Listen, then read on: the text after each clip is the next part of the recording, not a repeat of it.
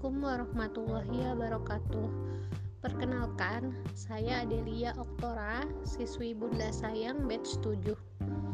Di sini saya akan menyampaikan refleksi makna dari zona 2 melalui aliran, aliran rasa yang telah diperoleh selama tantangan 12 hari.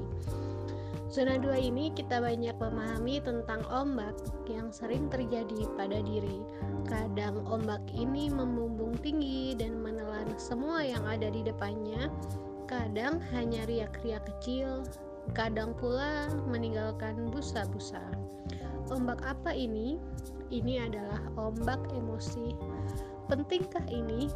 Sangat penting sebenarnya tapi seringnya kita abai atau terlalu lelah untuk mendengarkan diri.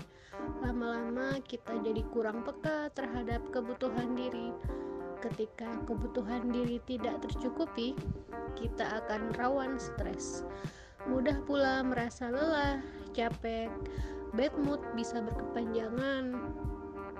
Inilah harta karun yang saya temukan dalam zona 2 ini. Ketika saya terbiasa mengamati diri, saya menjadi lebih peka dan lebih cepat bersiap memenuhi kebutuhan diri.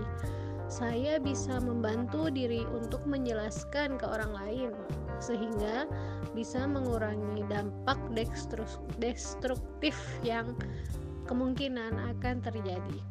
Saya belum punya anak, jadi saya banyak berpartner dengan diri saya sendiri karena semua masalah atau potensi destruktif yang muncul dalam hidup saya itu bermula dari diri saya sendiri, bukan dari orang lain. Potensi masalah itu berasal dari bagaimana keputusan, saya merespon terhadap hal yang datang. Semoga diri ini bisa menjadi diri yang lebih baik. Uh, terima kasih bagi teman-teman yang sudah mendengarkan.